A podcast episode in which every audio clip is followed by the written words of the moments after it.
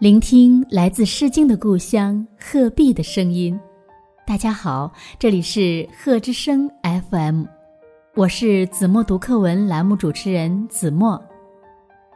今天我要为大家读的是一年级上册第七课《青蛙写诗》。下雨了，雨点儿淅沥沥，沙啦啦。青蛙说：“我要写诗啦。”小蝌蚪游过来说：“我要给你当个小逗号。”池塘里的水泡泡说：“我能当个小句号。”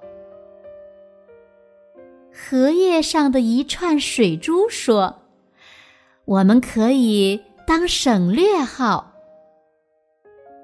青蛙的诗写成了，呱呱，呱呱，呱呱呱，呱呱，呱呱，呱呱呱。